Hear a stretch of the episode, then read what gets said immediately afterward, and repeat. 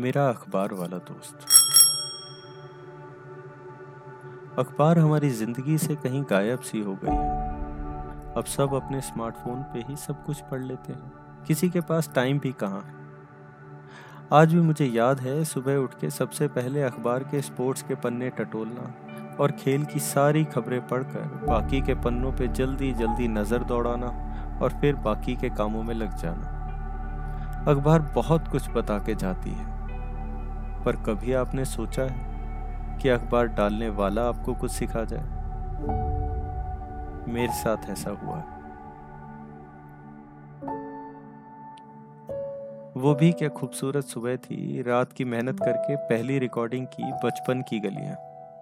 उठ के सुबह ऑफ़िस गया और मन में एक अलग सी खुशी थी ये कुछ अलग सा किया है। जाते ही बिना समय गवाए अपने साथियों को व्हाट्सएप करना शुरू किया। सबने धीरे धीरे उसको सुनना शुरू किया। मेरी उत्सुकता अब चरम पर थी कि सब सुन के उसे क्या कहेंगे। और इतने में आगे बैठा मेरा एक दोस्त उठा और बोला, बचपन तो हम जिया करते थे, जैसा उसका तकिया कला फिर पता नहीं उसे क्या हुआ और वो बोला, मैंने बचपन में घर घर अखबार डाला है। उसकी ये बात सुनकर पूरा कमरा शांत हो गया और सब उसकी तरफ़ एक नज़र लगाकर देखने लगे। पर मेरा वो दोस्त इन सब चीज़ों से बेपरवाह फिर बोलने लगा, मैं दसवीं की परीक्षा पास नहीं कर पा रहा था और मैं थक के कुछ करना चाहता था तो मैंने अखबार डालना शुरू किया। नहीं नहीं, मेरे घर पर ऐसी कोई प्रॉब्लम नहीं थी। बस मुझे कुछ करना था। उसकी ये सब बातें सुनकर सब दंग थे। पर उसके चेहरे पर कोई शिकन या झिझक नहीं थी। वो अपने भोलेपन में सब कुछ कहे जा रहा था।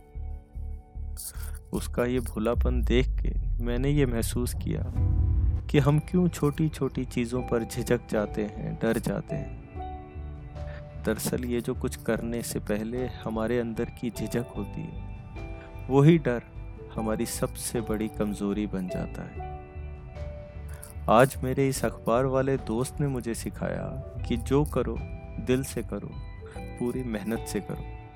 बिना ये सोचे समझे कि सामने वाला क्या सोचेगा। और ऐसा भी नहीं कि मेरे इस दोस्त ने दसवीं पास ही नहीं बस उसने हिम्मत नहीं हारी और आज वो अपनी पढ़ाई पूरी करके एक अच्छी नौकरी कर रहा है। शायद ये उसका बेबाकपन ही था, जिसने उसे हारने नहीं दिया।